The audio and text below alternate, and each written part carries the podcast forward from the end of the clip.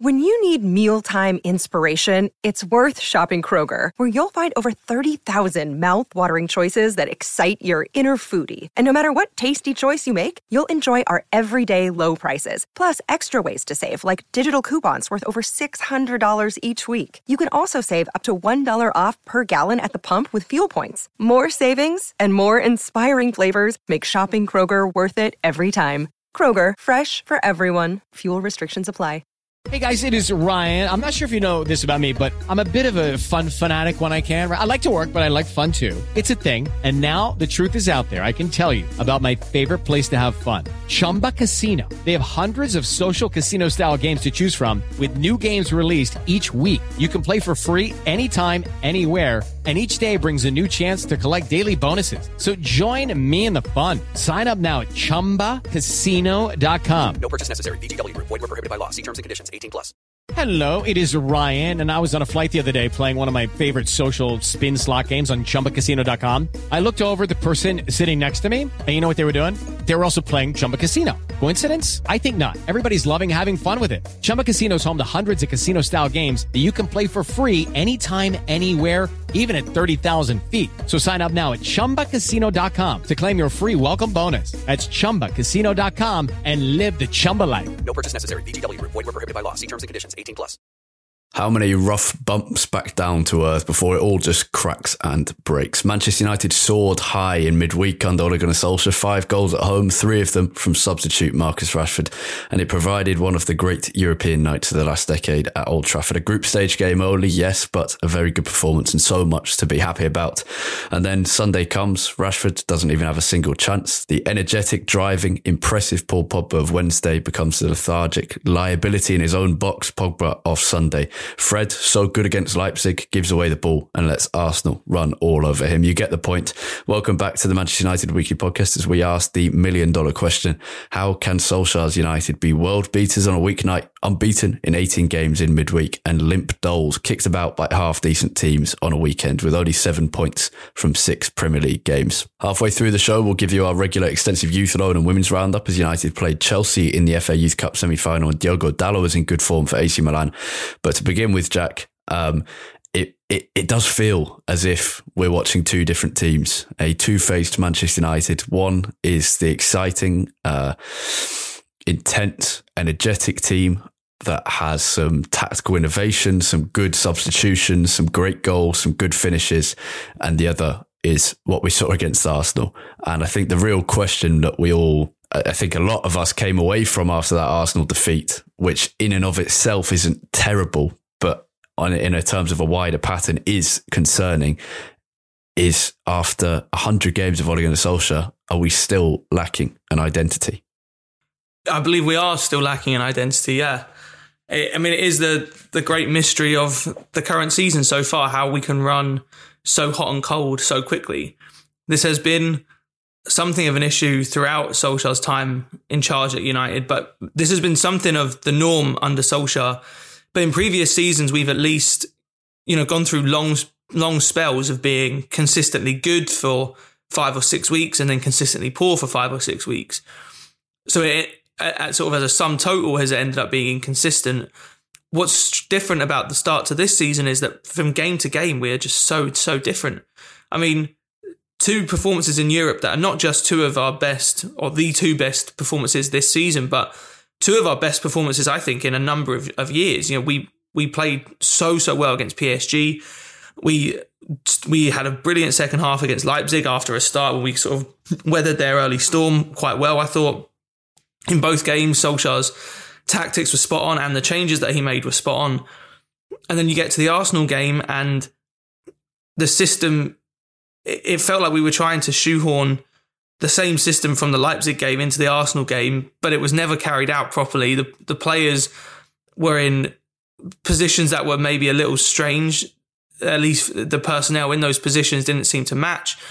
The, the the changes never worked. We still had two holding midfielders on the pitch at the end when we were chasing a goal. It, it just that the entire game was was very strange, and I don't understand what how this team can be so different from week to week. But I think to answer the basic question, I no, I don't think we have an, an identity at all. Yeah, and I think that is the concern that Solskjaer can prepare so well for one-off games, for specific opposition, for Paris Saint-Germain, for RB Leipzig, for going further back, Chelsea in the past, Arsenal in the past, Spurs in the past, City, Liverpool, PSG again.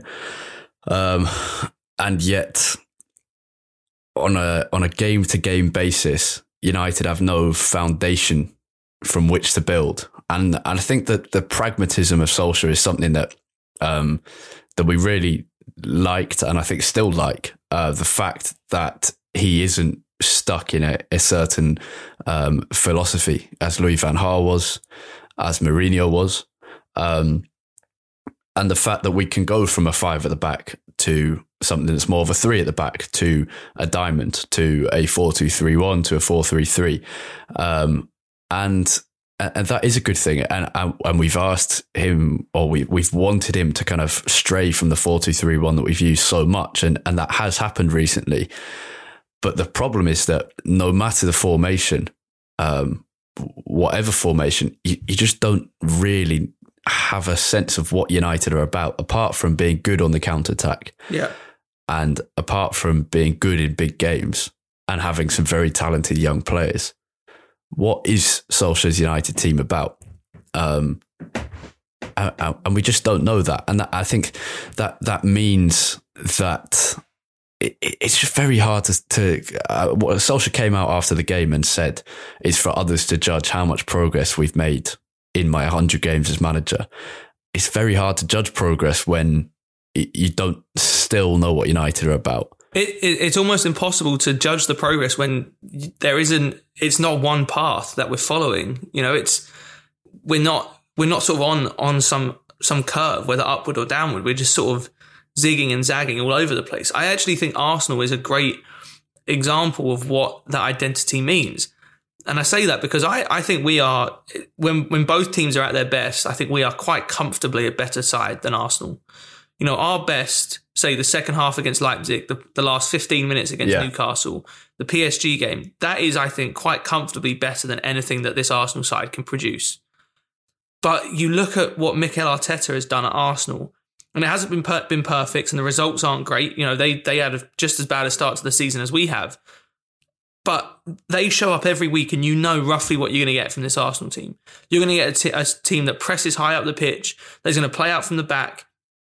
That and that is going to probably have long spells where they are quite quite solid defensively. When they get the ball, they're going to play out from the back and they're going to press high up the pitch. That is their two defining characteristics, regardless of the P players on the pitch, regardless of the formation they use. And I, and honestly, even though it isn't, hasn't worked yeah. all the time, I think there is some comfort in that as a fan because you can see that it's building towards something. And it means that when they put in a performance like they did against us, and to be fair, for all of our faults, faults I thought Arsenal were excellent. It means that you can at least take some comfort that this is maybe a sign mm. of what's to come because even if that performance necessarily won't be repeated again, the style of performance will. I think what's frustrating with United is that you watch us play against Leipzig when we use the yeah. diamond so well. And, you know, you had, uh, like you said, our midfield was all over the place. The energy was, was brilliant, but you just never know whether that's going to come again. Yeah. I think it's, it's, it's kind of strange this because I think the Arsenal game in isolation is, it's not that concerning.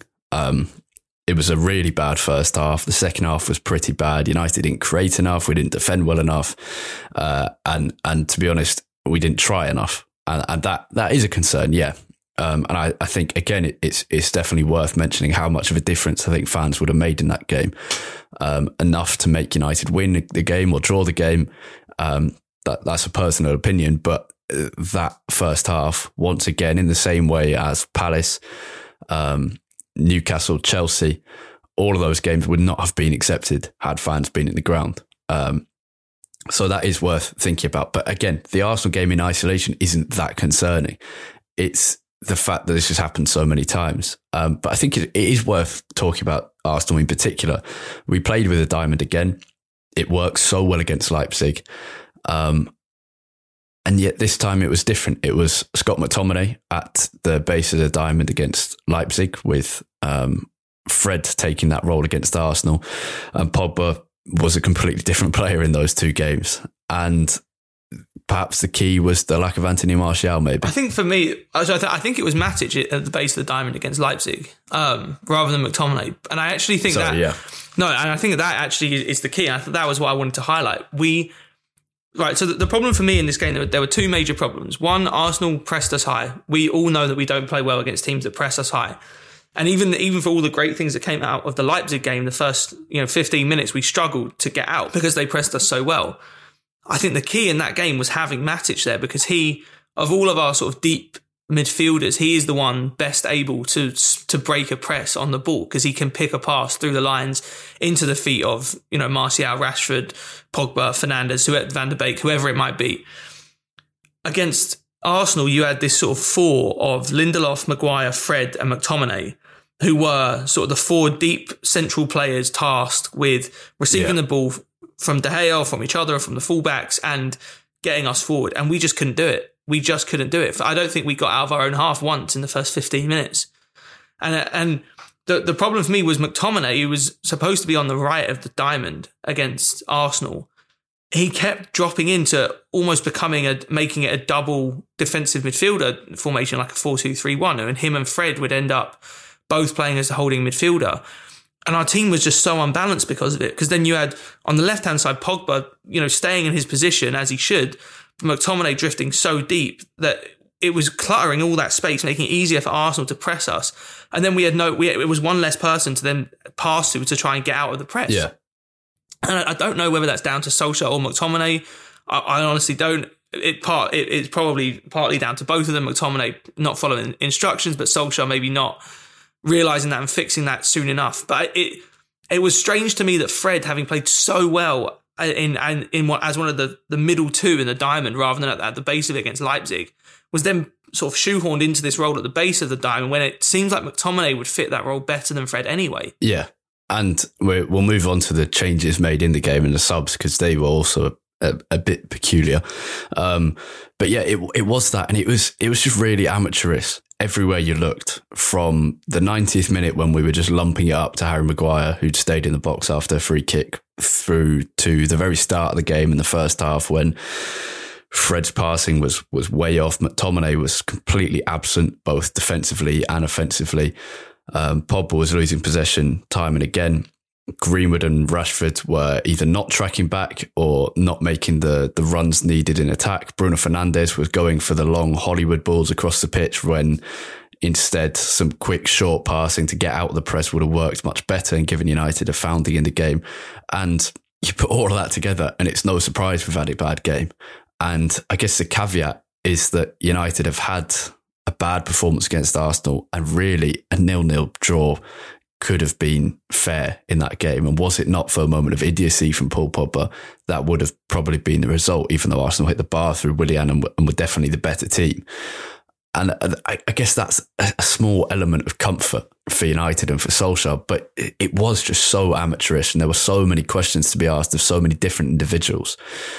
I, I sat there thinking, this team is not coached well enough to be able to play out when they're under this kind of pressure. And there's there's there's some again there's some caveats to that. Fred, I think we know isn't good enough to play when under some serious pressure, but he dealt very well Yeah. uh, in in Paris in in a similar role. McTominay probably doesn't have the passing ability to necessarily do that all the time, but he's got the driving ability to dribble forward and, and, and drive through that midfield and do it. And he's he's a very good shielder of the defence. Matic does have that ability when he's playing well, doesn't when he's not. Um, but it needed someone from the touchlines telling somebody like Bruno Fernandes and Mason Greenwood, who both were guilty of this, to stop going for those diagonal Hollywood balls and to start playing quickly, short, sharp, good first touch, get the ball away and, and, and move. And it, it, it's really difficult in those first halves when you get half an hour in and you've really struggled to Yeah. do anything but just wait it out until half time, which is what basically United did. And it is difficult, and sometimes that's the right scenario and an option to take.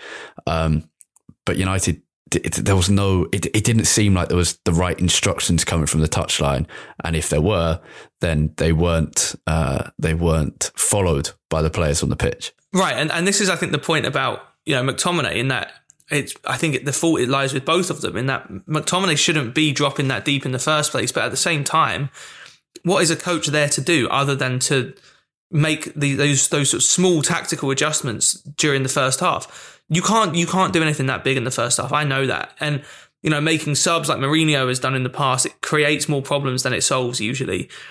But little things like that, like adjusting McTominay's position and, and instructing him to stay in and that sort of right hand side of the diamond is, is, is exactly what a coaching staff should be doing from the sidelines. Again, without being there, I don't know if that was happening. It was McTominay not following the instructions. Whatever it was, it didn't get passed on quickly enough. I think the, the thing that really frustrated me was that when you when you play with a diamond, you have four four people in midfield which means that you should, with good movement, be able to get out from a press. Because the best way to break a press is not just to lump it long and then, you know, hope for the best, hope that you win, you know, you win a header or anything, which we're not going to do, by the way, with Rashford yeah. and Greenwood up front. It's quick, short passing with good movement. Because regardless of how well the press is done, the ball always moves faster than than the players. We, we mentioned this last week, the, the goal movie reference the ball always always moves faster than players. So if you can get four or five short passes in in the space of six seconds, you're always going to beat the press because they just cannot live with with quick, short, snappy passing. But to do that requires good movement, and we just didn't have it. Fernandes, if he ever came short, it was it was to drop, you know, as deep as Fred and almost sort of say, get out of the way and let me take charge of this. Pogba never really came short. He stayed very wide left, which is, you know, okay as a starting position, but you need to be a bit more flexible than that. Rashford and Greenwood very rarely came short for the ball into feet. McTominay was always way too deep, so he wasn't an option to play out from the back. So we ended up just going sort of between De Gea, Wan-Bissaka, Maguire, Lindelof, Shaw, Fred, and McTominay, but not actually going anywhere. You know, we keep the ball yeah. for 15 seconds, not go anywhere. The ball would eventually go back to De Gea, who would be under pressure, and then would have to kick it long, and then Arsenal would just come back at us again. Yeah. And it, I think it comes down to you know, I, I, think that there is a lot for for Solskjaer to answer for here, absolutely. But it does also come down to the players as well. it, it is a, it's ultimately on both. And I, you know, the the four sort of at the central base there, Fred, McTominay, Maguire, and Lindelof. They aren't any of them brilliant on the ball, and so they do need help from their teammates. But that ability, like you said, that ability to to know how to move yourself and how to move the ball to get out of a press, it yeah. comes down to coaching. Um, let's run through a few individual players in the first half, particularly Wan-Bissaka and, and Fred had absolutely nightmares and were lucky not to be punished for them. Uh, Wan-Bissaka lost Aubameyang twice at the back post and Saka once as well. And it, it, it, coming off the back of one of his best, perhaps his best ever performance in Paris, this was maybe one of his worst for United since joining. Yeah. Yeah. He rarely has bad games, Wan-Bissaka as yeah, well, and this was so, particularly normally bad. so reliable defensively. This was particularly bad, and the same could be said for Fred as well. Two players in really good form recently who have been really impressive, and probably two of United's best players of October. First game in November, and both were were pretty shambolic and got completely overrun by uh, Lacazette, Aubameyang, respectively. Um, on the other hand, I think it's worth mentioning, and we'll talk very quickly about Paul Pogba in a second. But before that, it's worth mentioning David De Gea. We, I mean, this was a big issue going into the start of the season. De Gea or Henderson, and through a string of basically good performances, he has just kind of shut that up. He is no longer the focus, and he's playing very well and doing everything we would ask of him. And Luke Shaw, since Alex Telles has joined, is also playing very well. Yeah, Shaw and De Gea both cemented their places when they're under pressure.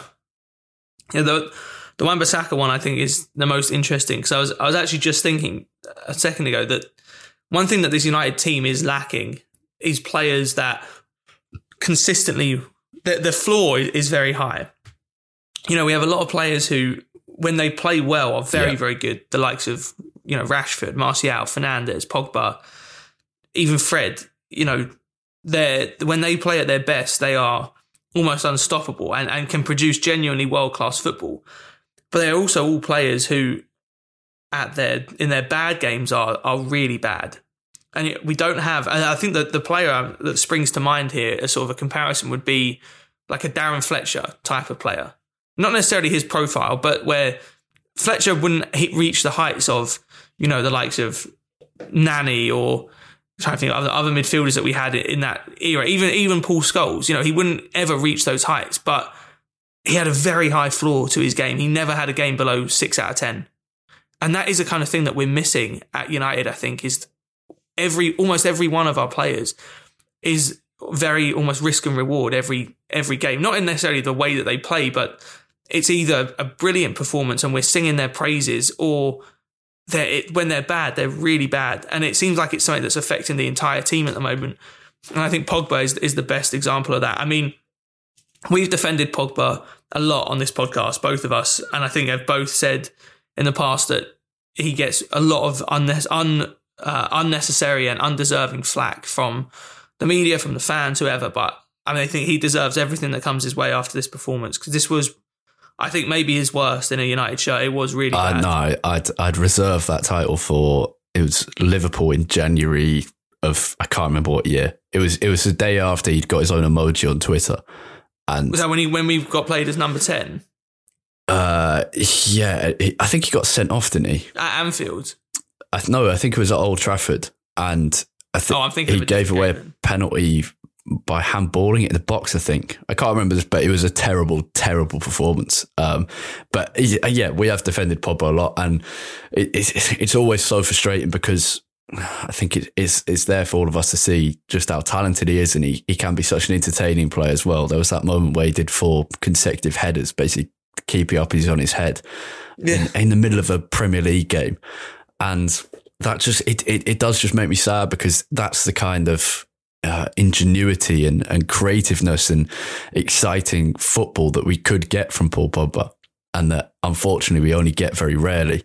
And if it if we do get it, it's one good moment in a generally average or in this case bad performance. And I thought he was really good against Leipzig, and he looked so up for it, energetic, uh, driven, effective, um, efficient as well. And yet this was this was uh, a, a bad performance, and I think it it wasn't terrible for the first half, uh, but after that, especially once he got shifted out to the left wing, he did a couple of good things, and then it just uh, once he'd given away the penalty, it was um, it, it was pretty poor, and yeah, it's, I think what was so frustrating was that uh, against Leipzig, I actually thought we may have found a a winning formula there because we've always said that when Pogba was at his best at Juventus, it was when he was playing on the left side of that three man midfield where he had two other midfielders alongside him who were not only very good on the ball, but pretty good defensively. He was able to make his driving runs forward, have a little bit more freedom there. And it felt to me against Leipzig that we we may have stumbled into something like that, where he played on the left side of that diamond. So he had a little bit more space and he wasn't at the base of a midfield. He didn't have the same defensive responsibilities. And he was brilliant against Leipzig. He really was. The energy that he brought was was brilliant. And then and then you see the quality, like the weight of the pass to Greenwood for the for the first goal. And I was excited to watch him in the diamond again against Arsenal. It just didn't it just didn't ha- happen at all. And it's just so frustrating to watch because it feels like every time we get close to f- sort of figuring out a formation and, and how to consistently get the best out of him, it just doesn't doesn't work out. Yeah, I think the the short term solution is use him off the bench as we were a couple of weeks ago and having Yeah. some some good success with, and I think that that has to be his role uh, in the. And I think I think the difference now is that until the last year or so, I think we've always and we've said this very publicly on this podcast that the future of Man United should be with Pogba very much at the forefront of it. I think now he's not only at a stage in his career, age wise, but also in his Man Man United career, especially that I think I think we can see that the long term future of Man United is not does not involve Paul Pogba for that many for that much longer. yeah, agreed. You know, and so I think that now there isn't the same urgency around getting him into the starting 11 every week. Because I don't think, regardless of what happens, I don't think in three or four years' time, you know, we will have built a team around him. Now the, the future is, you know, Marcus Rashford, Mason Greenwood. That is the, they are the, the players we should be focusing on building the team around, not Paul Pogba. Yeah. And so whereas before it was, you know, let's find a formation that gets the best out of Pogba because he is so clearly our best player that if we can get the best out of him, everything else will sort of fall into place. I don't think that's true anymore. And I think it should be let's find a formation and a system and an identity that gets the best out of everyone else. If Pogba fits into that as a starter, great. Yeah. If not, I don't think it's a big deal. Yeah, right. We'll wrap things up on the Arsenal conversation. We're going to talk a bit about um, how much Anthony Martial's absence uh, affected the game and affected the diamond. Obviously, he played in the Leipzig game as part of that team, um, and Rashford came off the bench. Uh, but we're going to talk about that in the Patreon Q and A, uh, the bonus Patreon Q and A at the end of the show because we've had a question asked by one of our patrons who support the podcast. If you want to listen to that bonus Q and A, you can sign up to become a patron go to our Twitter at UTD Weekly Pod. That's POD, and there'll be a link there and information there on how you can sign up and get that extra content. But we're going to go to a youth loan and women's roundup, and then we'll be back to talk about Istanbul Başakşehir here on Wednesday evening, early Wednesday evening kickoff in the Champions League, uh, the third group stage game, and Everton in the Premier League. Manchester United were knocked out of the FA Youth Cup by a revenge seeking Chelsea side on Friday night. The semi final and finals were held at St George's Park. Manchester City beat Blackburn in the first game of Friday evening, and then United were outdone by Chelsea, more physical than United and better at creating chances on the night. There were impressive displays from captain Teden Mengi, who stepped down from the first team squad for the big game for the under 18s and led his side well with constant belting from the defensive line. Shola Shoretire impressed as well. He's only 16 will be a key part of the team in this year's campaign as an experienced player now. United really lacked a striker. Deji Satona left in the summer and Dylan Hoogerwerf is injured, and that left United without a real outlet up top, and it definitely showed. Mark Helm played at nine and put in a good effort, but it wasn't enough. Joe Hugill and Charlie McNeil, two summer signings for United who play in that striker role, they weren't allowed to play. Only those registered for last season's competition could play, and the game ended 1 0 to Chelsea. No game for the under 23s this week, but in loan news, Matej Kovar started for Swindon in a 2 1 win against Hull. They sit 20th in League One. Diogo Dalot is having a good time at AC Milan, who are in brilliant form in Italy. Dalot assisted one and scored another in a 3 0 Europa League win before coming off the bench to help Milan to a late 2 1 victory against Udinese. Ibrahimovic scored a late bicycle kick winner in that goal. Um, his incredible career continues to amaze. Max Taylor was in action for Kidderminster. Dylan Levitt was an unused sub in both of Charlton's games this week, whereas James Garner came off the bench twice for Watford in the Championship. Andreas Pereira scored for Lazio in a 4-1 win against Torino, and Chong Traore and Haygarth all played two this week, but without much to talk about. No game for United's women's side this week either. They're in action on Wednesday against defeated FA Cup finalists Everton in the FA WSL Cup, and then Arsenal at the weekend in the league. The games don't stop, Jack. It's Istanbul Başakşehir on Wednesday. Early kickoff this one, 5.55 p.m. live on BT Sport away from home. Um, there was a pretty big earthquake in Turkey last Friday, actually. Istanbul, relatively unaffected, but still felt the shocks. Um, and it was the, the port city of Izmir that was badly damaged. Um, I think at least 64 people have died. And I know we have a few listeners in Turkey. So best wishes to all of you. Hope um, all safe. Uh, Başakşehir, though, Jack, Europa League round of 16 last year, beaten by Copenhagen, who we then played. Now in the Champions League, after becoming Turkish champions last season, they are kind of the, the new kids on the block in Istanbul, a, a great footballing city. You would think it's time for some more rotation. Um, an early match away from home in a faraway land, never one you're going to be confident for. But a win in Istanbul and United will be on their way to the top in their group, and we are a very good midweek team um, if if recent history is to be believed. Yeah, what is it? Is it 18 games now? I think unbeaten and midweek games. So, yeah. well, we'll just chalk this one up to a United win and move on, I guess. Um, yeah, I mean they're, they're never easy games going to uh, going to Turkey to play anything. I, I don't know much about Başakşehir, here, as I'm sure you don't. I'm sure many of our listeners don't. But going to Turkey is never a particularly easy task. I think it's a game you would expect United to win, of course, and it would be huge if we do because getting to nine points after three games in the Champions League group stage is, is huge. It would set us well on our way to, to top in the group.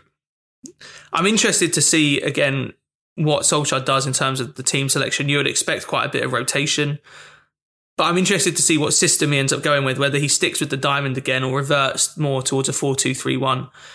Again, the, the Arsenal game on its own is not the end of the world.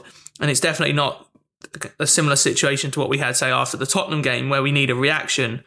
But I do think, I do think, even though it's not to the same extent, there is a level of of reaction needed from from United. I think because it was the nature of the performance against Arsenal that was so disappointing. I think that warrants it warrants some kind of of reaction to that and, and yeah. almost proves that this is still a good side. You know? Yeah, I think I think the reaction is really needed in the Everton game at the weekend in the Premier League because seven points from six games yeah. is, is very very poor. United are fifteenth. It's nothing to be that concerned about now the league position, but the points tally certainly is. And this is not the first time that Ole Gunnar Yeah. Solskjaer has started a season badly as United manager. The same was true of, of last year. So I think, yeah, the Everton game is more important in terms of performance and result. The Başakşehir one is kind of one, I think, just to get through, and a win would be fantastic. And nine points from three games, you really need, I mean, 12 to be progressing in the Champions League should should do you. So United would be would be in a very very comfortable position then, and um, I mean the Champions League is is is kind of what it's all about, isn't it? And now now that we're in it, and this is if we can can top our group, then that's a, a great achievement. Obviously, that that doesn't mean the poor Premier League performance is acceptable. Um, but uh, in terms of the, the, the lineup, yeah, it's interesting where he, where he goes, diamond or four two three one or or something different. I think um, I said before the youth roundup about Paul Pogba that his short term future should be off the bench. But I think the Champions League is kind of a, a good competition for him. So I'd be tempted to to start him in this one um, and have him on, on the bench for the Everton game. And I think hopefully Martial um, can, I guess, get about 60 minutes, 65 minutes, hopefully play well and then come off and rest him um, for his return against Everton. And I guess it, it's been a good few weeks for Martial. Um, and I, as I said, we'll talk about him later. But I think Pogba, um, hopefully, we'll see a bit more of Cavani. He didn't do that much against Arsenal, and it could be a chance for him to to get a goal in Turkey. Yeah, I think Martial has been really good recently. Every time he's played, he's shown why he's so valuable to us. I think what's been key is that his hold up play has been very, very good. Against both PSG and Leipzig, he provided that kind of focal point that we needed in both games and allowed us to, against Leipzig, break break the the high pressure that we were under, and against PSG, kind of give us a break from what was becoming at times sort of constant waves of attack from PSG. So I'm excited to watch him play. I'm excited for him to come back in the Premier League now. Is his ban over yet? I don't think I don't think it is. Right? Has he still got one game left? I thought he was back for this one um, because Was it three games? Who have we played since then? Newcastle, Newcastle, Chelsea, Arsenal. Oh, and Chelsea. Yeah, yeah. So it must be back for Everton then. Yeah. So I mean, I mean, I'm I'm assuming he'll come straight back into the team. I don't see a reason why not. His goal scoring record isn't particularly good recently. Hopefully, the penalty that Rashford let him take against Leipzig will help that. But in general, I think his performances have been good. So I'm excited to see him play. I wonder if Edinson Cavani might get a start against Başakşehir. I think if we'd have beaten Arsenal at the weekend, he probably would have. Now I'm not quite so sure because I think Solskjaer may be tempted to put a slightly stronger team out because he, you know, we need a lift. But I, I'd like to see Cavani start. He's only really come on towards the end of games and when we've been chasing a goal and we haven't really been able to see much of him. So I would be excited to see him get a start. And Başakşehir here is probably the one game where you'd expect that it might happen. Yeah, to be fair, I, I wouldn't be surprised to see a Van der Beek, Mata, Cavani, uh, Yeah. and then one of Martial, Rashford, and Greenwood in a 4 2 3 1. It's the kind of game that Mata might get an opportunity in. Same for Van der Beek. And I guess getting Mata's crosses into Edinson Cavani isn't isn't a bad thing to have. Uh, so that could be possible. I don't think Mata will play against Everton.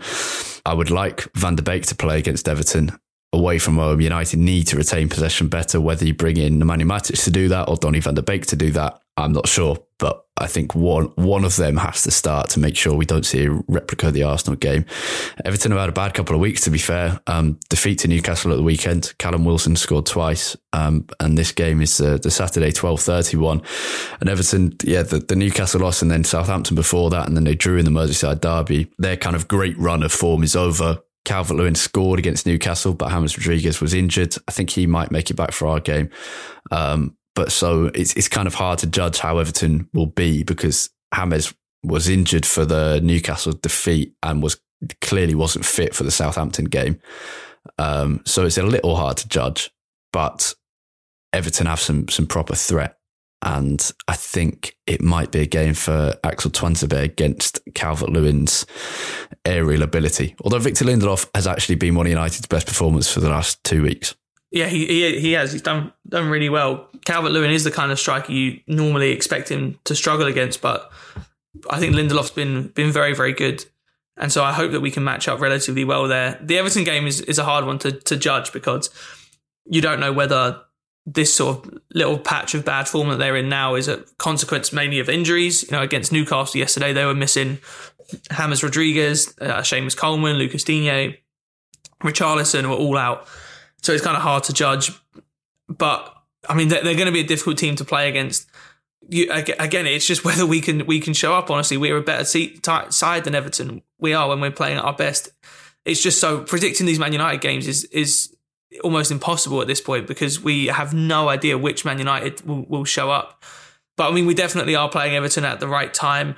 Uh, not sure how many of those players that were out for the Newcastle game will, will be back for them this weekend, but this is certainly the, a better time to be playing them than a few weeks ago when they were riding high and top of the league.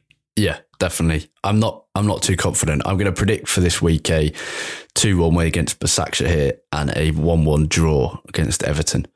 Um, which wouldn't be the end of the world, but United desperately need some Premier League points. Yeah, the results on their own wouldn't be the end of the world, but like you said, the the point situation is will soon start becoming concerning. We're already, I think, five or six points behind Chelsea as one of our main sort of top four rivals. Yeah. I, I, I would I would say for this week I'll go for a relatively comfortable three one win against Besiktas here, and it's tough to be confident against Everton as well. They're, they're a good side and I think they're going to cause us problems. I'll go for an entertaining but ultimately disappointing two-all draw. Nice.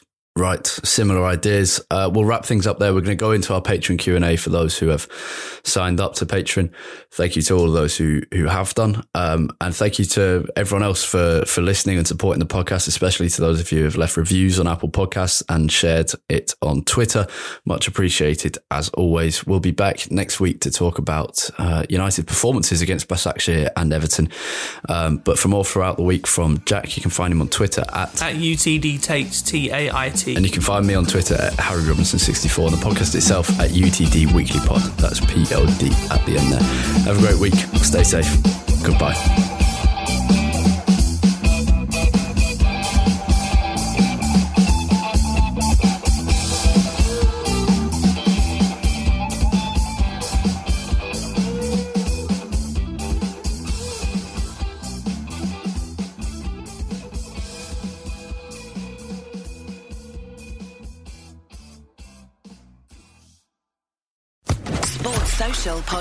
Network. Judy was boring. Hello. Then Judy discovered ChumbaCasino.com. It's my little escape. Now Judy's the life of the party. Oh, baby, Mama's bringing home the bacon. Whoa, take it easy, Judy. The Chumba life is for everybody. So go to ChumbaCasino.com and play over 100 casino style games. Join today and play for free for your chance to redeem some serious prizes. ChumbaCasino.com. No purchase necessary. Void where prohibited by law. 18 plus terms and conditions apply. See website for details.